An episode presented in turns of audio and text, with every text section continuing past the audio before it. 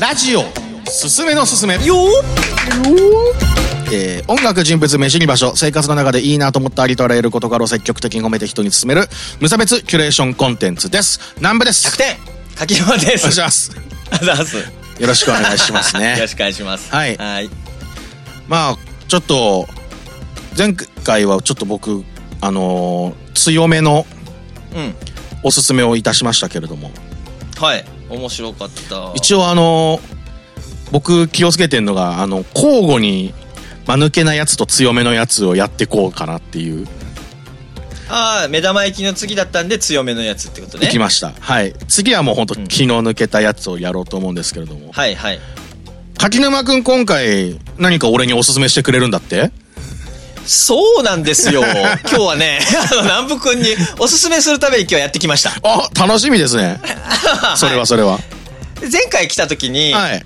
あのーシミュレーション理論とかちょっとお話しさせていただいたんですけども、うんオカルトのね、うんリアリティの話とかちょっとね疲れたなと思いましてあれでも僕も柿沼でもそういう話人間なんじゃないのいやそうですそうですあのーでもねだんだん喋りすぎて口の中がこう鉄の味してくるってい うか血出ちゃってるあのどっか噛んでるなんかね、そうそう頭がぼやーっとしてくる感じあるんで、うん今日はまあそんな軽めにうんあはい辛ラーメンぐらい軽めに10分ぐらい喋れたらいいかなと思ってきました助かります いやまあもちろんシミュレーション理論もオカルトもめちゃめちゃ良かったしオカルトはすげえ面白かったんだけどやっぱスナック感覚のおすすめもね僕好きなんでそうそう今週はそういう感じでいこうかなと ありがたいありがたいはいでは今日僕がおすすめするのはミュージシャンのベッドカバーですおおはいミュージシャンのベッドカバーさんベッドカバーえシーツ、はいシーツってこといや、ちょっとね、僕も、全然知らないんです けど。いやいいよ全然知らなくていいんだよそうですよね。すすここそういうチャンネルっていうか、んそうそうラそジうオでしそたうよ緩ね。め緩めうんあ、そうですよね。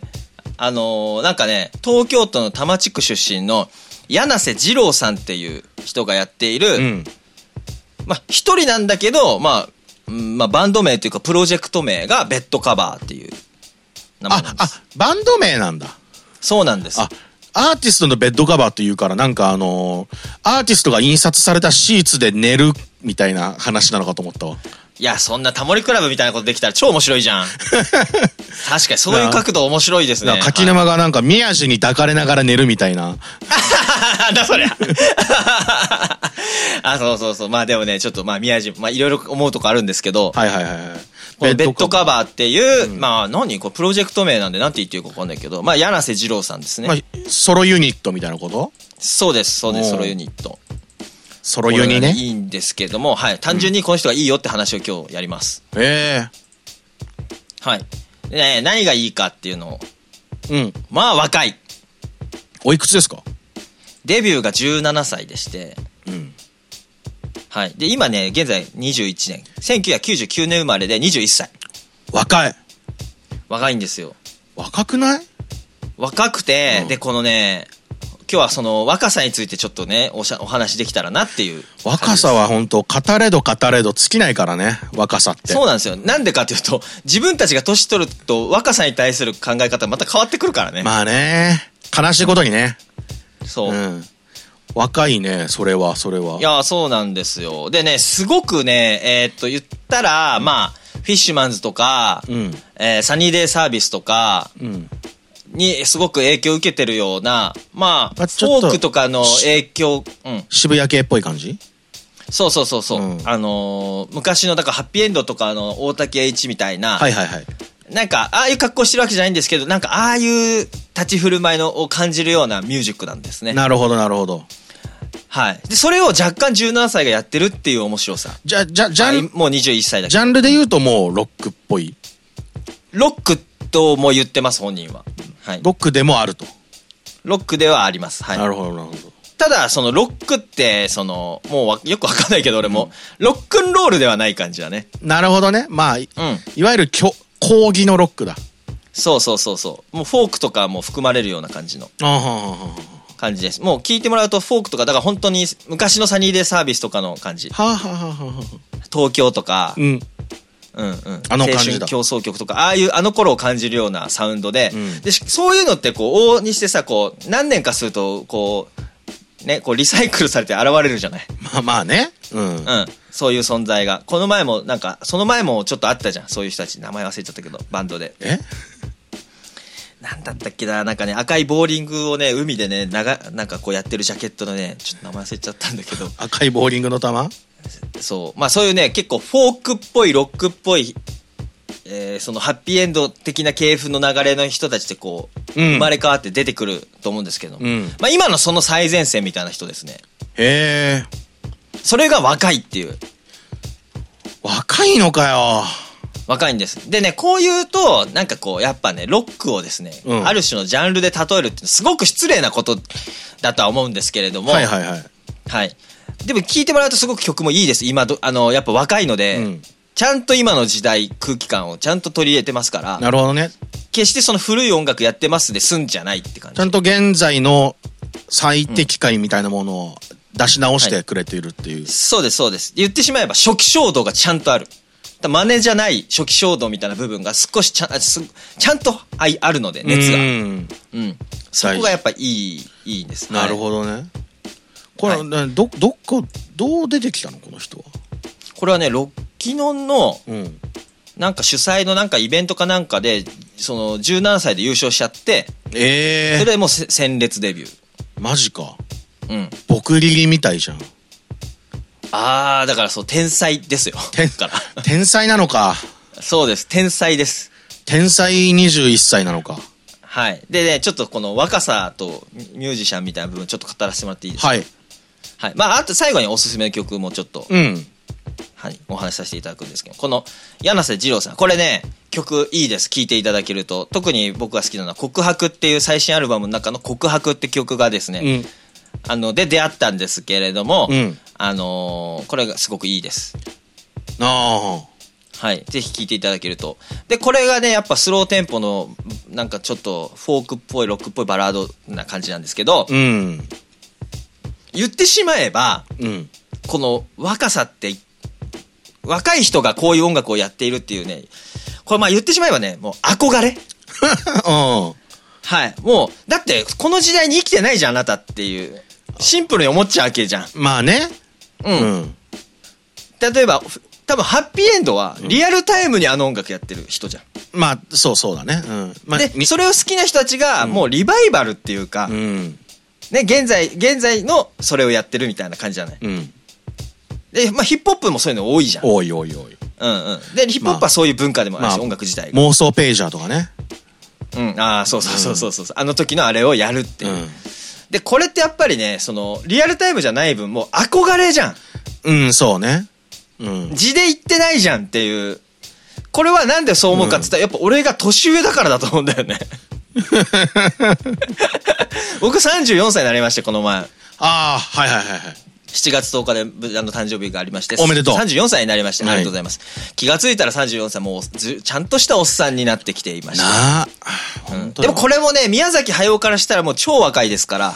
そっか、そうだね。うん。そうなんです。だってあの、ガンダムのね、安野じゃない、富野監督なんてね、あの、50歳まで人生やり直せるよって言ってる ぐらい、やっぱね、あの、年取れば取るほどね、年下ってどこまでも若いみたいです。なるほど。で、僕から見た時に、やっぱりこの、ベッドカバーはね、若いんですね、すごく。うん。いや、わ、若い、若い言ってっけど、はい。なんか、え、その、音楽性は、でもちょっとこう、昔のフレーバーを匂わせつつ、はい。でもそれが、やっぱりさっき言った、なんて言うんだろうな、憧れうん。感もある。こいつも憧ちろんそれだけじゃない。こいつ憧れてんなっていうのを感じるんだ。感じる。おっていうのも、インタビューを読むとより感じるっていうか、 うん。インタビューを読むと、めちゃくちゃ怒ってるんですよ、現代の音楽、ミュージックシーンとか。あら に対してね。で、本気で音楽やってる人がもういないみたいな。そんなことかと、そんなことないよ。で、思うんだよそれが大人やんああ、なるほど。そっか。南部も大人俺や大ん人になっちゃったそう。しもう初期衝動ないやん。あるよ。この、で、こ、 ごめん。ごめんね。いやまあまあこの前、む関係ないけど、この前宮崎駿のさ、インタビューむか昔のやつ見てたらさ、あの、風立ちぬのさ、完成試写会の時にさ、うんあの、庵野監督にさ、あの、今回の作品どうでしたかってさ、インタビュー受けてさ、うんいやー、この年で、この作品作るのはすごいですよって言ったら、あの、宮崎監督が速攻で、年で評価すんなって怒ってたから。 かっこいい。 かっこいいね かっこいい。そうですよね。うんわ、かるんです。そうなんです。でもそれ言われて、なお、庵野監督は、いや、やっぱ、年ですよ。この年でこれを作るってことはすごいことですからっていうような話してたけど、うんうん、うんどっちも曲げないっていう、もう最高でしたけど そうだね。ねはい。まあ、そういうふうにですね、やっぱり、わかりますよ。だから、柳瀬二郎からしたら、ん若いって言われたら、すっげえ腹立つと思いますよ。なるほどねだって、本気なんだから。ああだからもう年で評価すんなとそう。うんでも、やっぱ僕らの立場、今の僕の現在34歳の立場で語らせていただくと、南部さんと一緒でこ、いやいや、そんなことないよってん思うじゃん。うんあの、みんないろんな思い抱えて、いろんな苦労しながら、音楽やろうとしてる人たち、いっぱいいるから、 ね、音楽がやりたいんだっていう、その、いろんなもの戦ってる人もいるし、結果として表に出てない人なんていくらでもいるわけだから、うんでも、若いって、やっぱいろんなものを、僕が若い時ももちろんそう、僕が17歳とか20歳の時も絶対そうだったし、そのいろんなものをね、やっぱその、表現として、今の人とかこう、主語が広くなりがちじゃん。まあね今の人はとか、最近のやつとか、うんあの、みんな違うとか、んみんなおかしい、大人はとか、 うんうんね。うんで、そうやってこう、主語が大きくなりがちなんだけど、でもね、そこにね、何があるかって、やっぱね、俺、怒りなんですよ。いやー確かにでね、このね、ベッドカバーは、さっき言った大人な憧れみたいな音楽だって言っちょっとね、揶揄しましたけど、うんあすごい素敵な音楽ですよ。すいません。これ、別に、あの、馬鹿にしてるわけじゃなくて、音楽としてまず普通にいいんだけど、うんいいんだけど、やっぱその、34歳の僕が見た時にそういうものを感じてしまう部分もある。うんそれはインタビュー読んでてもやっぱ思うこともあるんだけど、うんでもね、やっぱ大事なのはね、やっぱね、この瞬間に生きてる人の怒りだと思うのね。まあ、むしろ垣沼は音楽性よりもその思想性の部分に惹かれてるっていう。あ、思想性っていうよりは、思想性で言うと僕ね、か彼のインタビューはね、全くピンときません。おおなるほど。それはもう僕は大人になっちゃってるんで、うんさっき言ったみたい、南部と一緒で、もう突っ込みどころ満載なわけ。なるほど。うん、ちょっとちょっと待って待って、一回話し合おうぜ、みたいな感じになるけど、でも本人は、至って真面目に怒ってるわけ。うん。ほうほで、それが若さだとして、それは若さしか、正直、そ、そこに関して言うと、若さっていうことしか魅力じゃないんだけど、そこの部分って。これを、俺が言ってたら全然意味違うというか、おい、お前社会ちゃんと見てんのかと。お前周りの人ちゃんと見てんのかって言えるけど、でも、これが若い人が言ってたらやっぱ話は違くて、う。うん。やっぱその怒りこそすごい大事で、うんで、この彼の音楽に、すごくね、その怒りをがあるんですね。それがやっぱ初期衝動とか熱みたいな。うん。だからその、彼の言ってる言葉がどうこうっていう部分ではもう共感できなくなってる俺はいるんだけど、うんこの彼の音楽の中に感じる熱は、うん。すごく怒りを含んでて、耳障りとしては、かつて僕が聴いてきたいろんな音楽に近いんだけど、うん。あの、なんだろうね、それ、それだけじゃない。もう、それがじゃあ、め歌詞、う歌のメッセージ、歌詞性、歌詞の中だけにその思想が見えてるかってそうじゃなくて、なんか、バランスあ歌い方、な、なる音楽、うん。えーそれに当てる言葉の使い方とか、全部がね、うん。こう、ちょっと怒りが感じるんだよね。なるほどね。初期衝動。で、それがね、あ最近、そういう意味では確かに彼が言ってる音楽、みんなやってないじゃないけど、うん久しく感じてなかったね、なるほど。熱さみたいな、あるんですあー決して熱い歌を歌ってるわけじゃないよ。うん。その、ん表面的な暑さではなく、そじんわりとずっとこう。うん。おーいいねーって思う部分があったりして、 うんまあ最後にそういう曲もちょっと紹介しますけどう、。いいね。でね、うん。この、また、じゃあなんでその怒りに惹かれるかっていうと、はい。やっぱ僕怒りってね、うん。これやっぱ希望だと思うんですね。ほう。というのは、なんで怒ってるかっていうと、あはいはいはい。あなるほど。諦めてないんだよね。だうん。からね、一人で戦ってるんですよ、柳瀬二郎は。期待があるから怒るんだよね。そう、もっと何なんだよ、みたいな。これ諦めてくと同時に受け入れてくもあるからさ。うん、そうだね。とか、周りを理解していくっていうのもあって、怒りが消えてく。で、消えてくってか、いつまりそこに改善しようってするよりは、うんあ、これでいいんだって受け入れていくことも一個の大人で、うん。なっていくと、そうすると、まあ、怒りは消えていくよね。そうだね。だからこのね、やっぱ若さにあるのは希望だなって思う。だから、うん彼は怒ってるんだけど、やっぱりそれ、こういう怒ってる音楽を聴くと、んなんて言うんだろうな。やっぱ、若い人が怒ってるってことはすごくいいと思うんです ね。いや、わかる。うん、わだかかるら俺もまだ若いし、まあ、俺の中もめちゃくちゃ怒りあるから、なんかちょっとねあの俺も地雷踏まれるとめちゃくちゃ怒っちゃうんだけどおーそのなんかでもやっぱ俺も言ったら社会に対して「こんちくしょう!」って思ってることいまだにいっぱいあるけど、うん。それでも随分ね、あのー受け入れてきたじゃない34歳になるまでまあ南部さんは今33になるかまあ、今年33だねね。うん。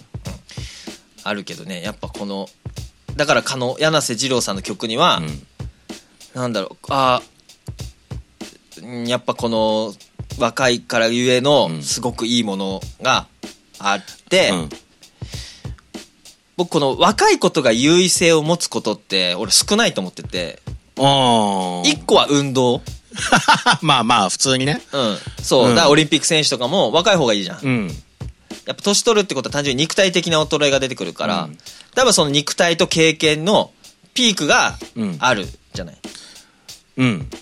だから20歳に50歳勝つってすごく大変なことだと思うからまあ、運動でね。でも技術ってそうじゃなくて本来、技術っていうのは年取れば取るほどいろんな経験があって、うんいい結果出していくものだから、うん。いいなって思うんだけどやっぱセンスっていう部分では若さって優位だったりするよねそうだね。あと、まあ、こと音楽に関してはね。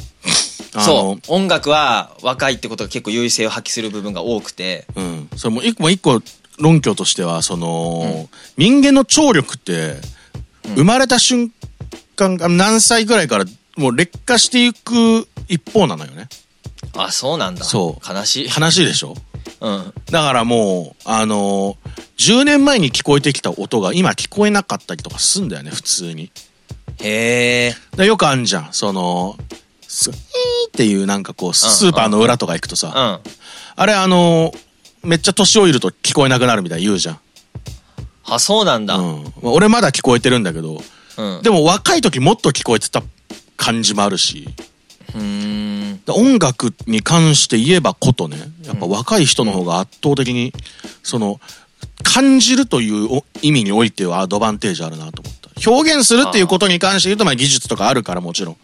ね、5年ギター弾いてるより15年ギター弾いてる人の方が絶対うまいし、あれなんだけど。でも思うね。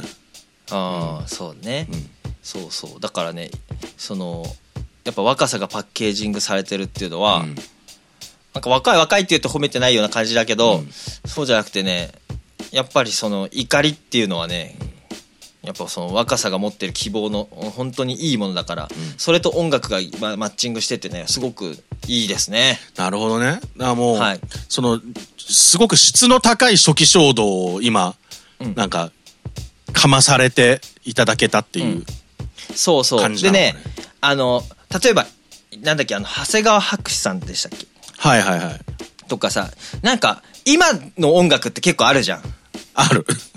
で今の音楽も確かに、うんもしかしたら音楽性的に言ったらもしかしたら怒りとか破壊があるのかもしれないんだけど、うんこの柳瀬二郎さんがやっぱりその多分本当に自分に自信がある部分だと思うし周りに訴えたい部分なのかもしれないけどうん。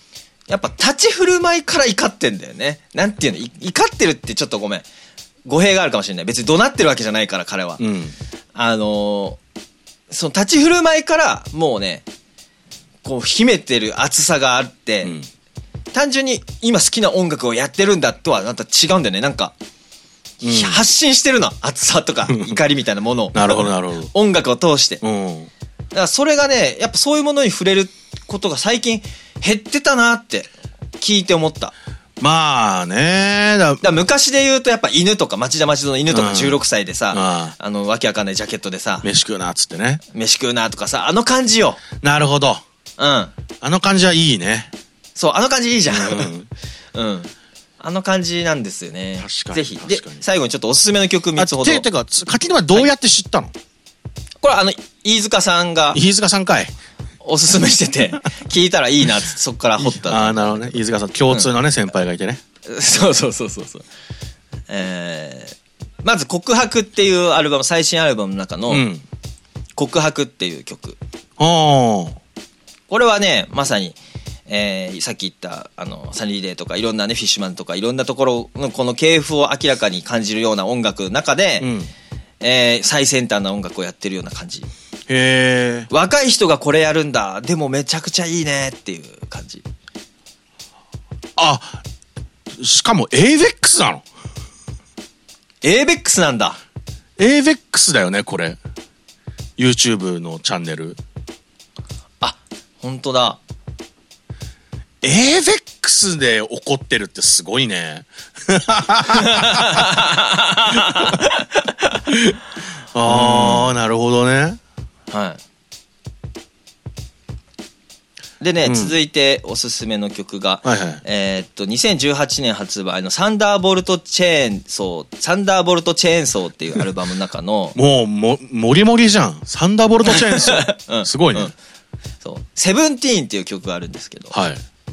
これがいいんですね。これもね、うん。あのー曲はさっき言った、え、この年でこの声みたいな感じ、この音楽って感じで、んちょっと圧巻されるんですけど、歌詞が、うんえーっとですね、かなりオリジナリティある感じで、ちょっと熱くなりますね。なるほどね。うん。なんか、こう、柿沼がビビッときた歌詞の一節みたいなの。あ、ちょっと待って、じゃあ今。なんと俺も思った。なんとなくでいいよ。なんとなくで。待って待って待って。ちゃんと言わないと意味がないかも。待ってね。ああ、まあ確かにね。ちょっと待ってね。ここ切ってもらって、 おーここ切ってもらって、ああ、しかもベッドカバーじゃなくてベッドカバーなんだ。ベッドカバーか。どう、なんだろう。うんちょっと待ってね。ベッド、この名前もちょっとだから、その、なんつうの。いいね。うん。いや、いいな。なんかその、まあこの聞いてないからわかんないけど。うん。だから、もうい、まあ、今の感じでもあるじゃん、その即してるっていうかさ、それこそ山立の音楽が今めっちゃ流行ってるとかさ、うんなんか、わーって思うんだよな。その若い人からしたら新しいし、うん。おじさんからしたら懐かしいっていうのがもううん今、うんうんその売れるツボみたいになってるからね。そうだね。確かにね。はいはい。このセブンティーンって曲のね、うん。あの、錆びたのかなセブンティーン、騙しておくれっていう曲なん だけど、いや、普通に、普通でいいよ、別 に。そういう、そういう歌い方なの、ちょっとこう。そうそうそう。サブンテーンって感じなの。あ、そうそうそうそうそうそうそう。あ、まあちょっと俺下手だけど、なんか、そういう声、こそういう歌なん、声なんだって感ああ。じ。うん。鬼塚千尋とか初めて聞いた時びっくりしたけど、その感じなのかな。あ、そこまでその感じじゃない。そのもうちょそこまでじゃないもうちょどちょっとドス聞いた感じ。あー、なるほどね。うんうん。若そう、若く感じない感じの声。ほうほうほうほまあそれで、セブンティーン、騙しておくれっていう曲曲なんだけど、うんはい、僕にしか言えない言葉があるだけっていうんですよ。ここはね、若いじゃない。う。若い。いい。はいやいい次がね、。セブンティーン、殺しておくれ、僕にしか言えない言葉もなくなるからっていうんですね。ほこう。こがね、やっぱりそのメタ。メタ。あのーやっぱ、なんだろうな、詩的だなって思う。そうだね。うん、なんかその、あこれすらも消えてくじゃない。うん。若さすらも。そうだね。若さに対して自覚的なのかもしれないね。そう。で、これを俺が若いってこう一刀両断に言ってしまうっていうことはすごく危険なことで、うん。もう危ないことだと思うんですけど、だけどこの最後のやっぱ僕にしか言えない言葉もなくなるからっていうのはその若さに対して自覚的でありつつ、んこの若いってだけですごく価値がある。うん、っていうか若いってだけでっていうよりは若いからこそ思うこの怒りにすごく価値があるうん。からこそあのーこれ今しかパッケージングできないこの瞬間を感じさせる言葉すごいね。その、言ったら、その、若さ、若いからこそ言える言葉であり、若さがあるからこそ持てる熱を持ちつつも、若さに対して自覚的であって、自分、若い自分すら俯瞰して見てる視点があるってことだよね。そうだね。で、ありつつ、だから、そうそうそうそう。ありつつ、うん。うん。この言葉を残してるわけですよね。だからいいだろうっ ていう。うん、なるほど。うん。ちょっとやけっぱちな怒りっていうか、確 かに。感じる、曲を聴くとより感じるんですよね。あ、そうなんだ。うん。なんか俺が、あ、若いなって思ってることに対してもちょっと刺さる。うーん。うん。それがいいんだろうって言われたら、うんすいませんって感じ。 この言葉が消えていいのかよっていう。なるほど。いや、ダメ。メですっていう。うん。うん。ダメです。はい。え、えだって、え、え、18歳でデビューしたんだっけ17。 ?17 か。うん。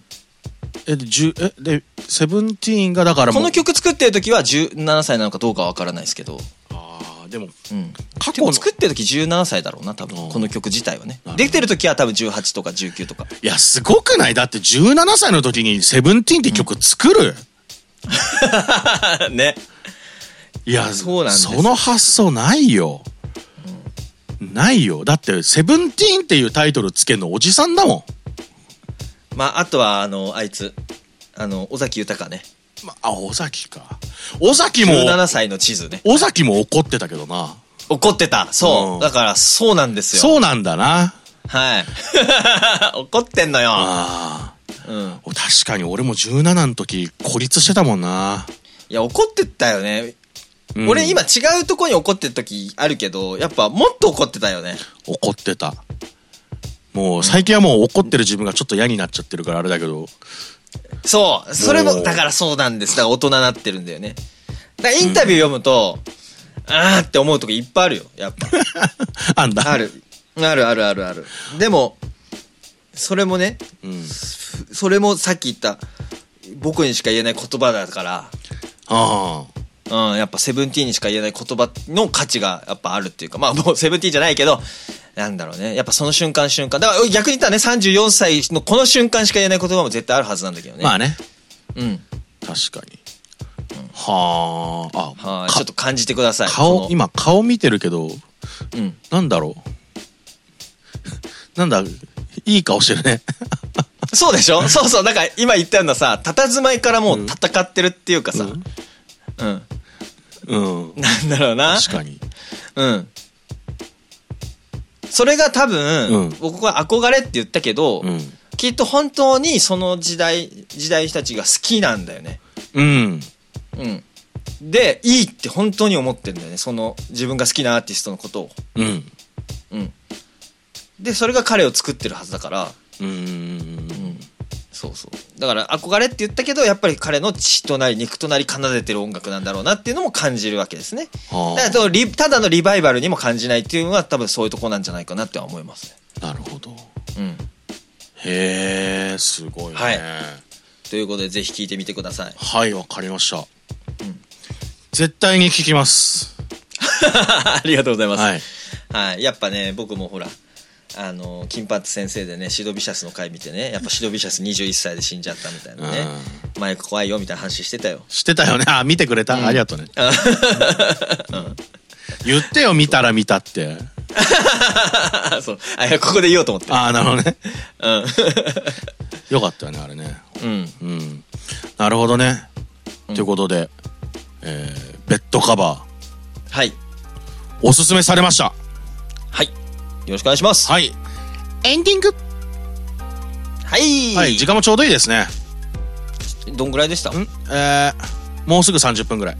ああなんだそ れ何何しゃ喋っちゃうね結局ね、まあね。うんえーラジオ、ラジオすすめのすすめ、アットマーク Gmail.com に、えーメールを送ってくれると嬉しいです。えーはいお願いしますはい、えー主に励まし、あと、えー褒め。を募集しております。あとは、えー何かおすすめしたいことがある場合は、それも、えー教えてください。えー見れる限り見ます。そうですねはい。で、えー僕も柿沼もツイッターやってるので、フォローの方よろしくお願いいたします。お願いしますはい、えー、柿沼くんは YouTube おまけの夜やってます。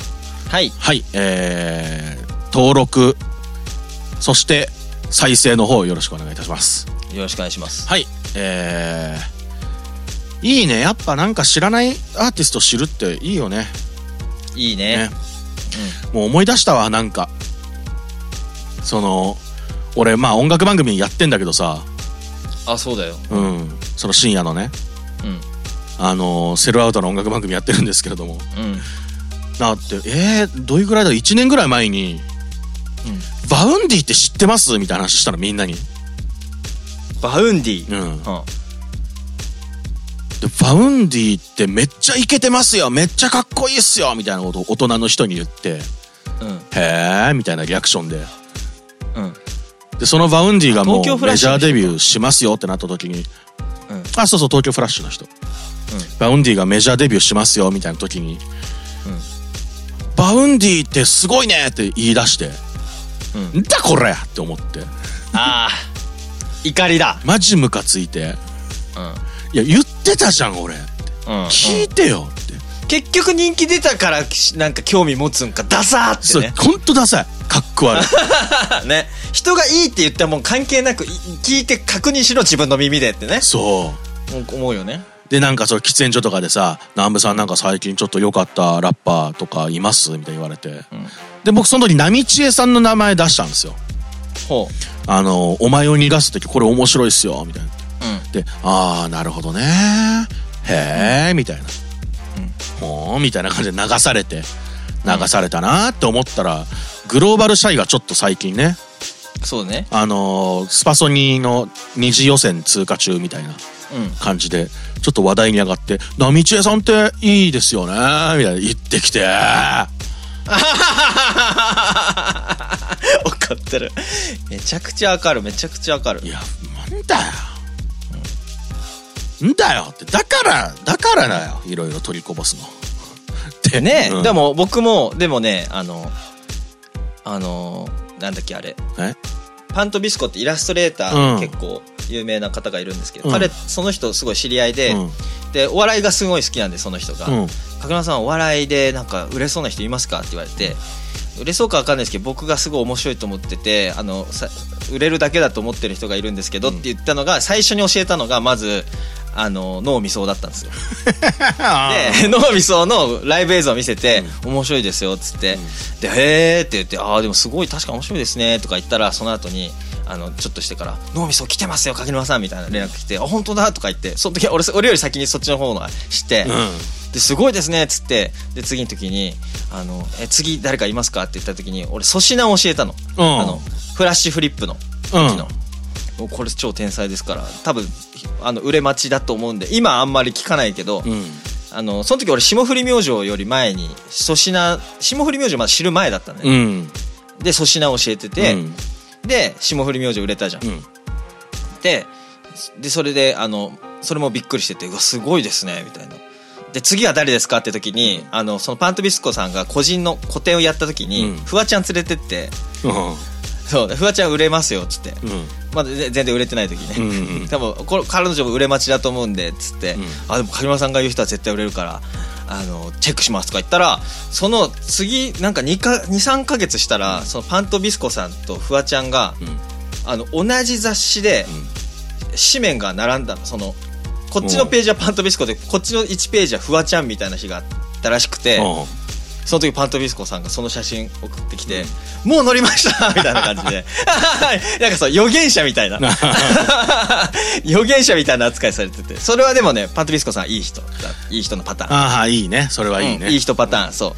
ちゃんとチェックしてくれてる。嬉しいよねそういう人はねうんそう。で、逆パターンもめ、そう、南部パターンもめちゃくちゃあるからね。うんチェックしたいうん。チェックさすあの、だから、あの、数字に騙されない自分でいたいよね。そうん。うん。うそうなのよねだからもうやっぱ面白い芸人さんいっぱい知ってるけど売れそうな人って言ったら分かんないもんねわかんない。うんうん。まあまあいいやそんな感じで、はいまあちょっと長引いちゃいましたけども、はい。あのー褒めてくださいでいろいろおすすめしてくだ さいははい。よいはいお願いします以上ろしくお願いします。ラジオおすすめのおすすめでした南部でした柿沼でした。あらしたはい。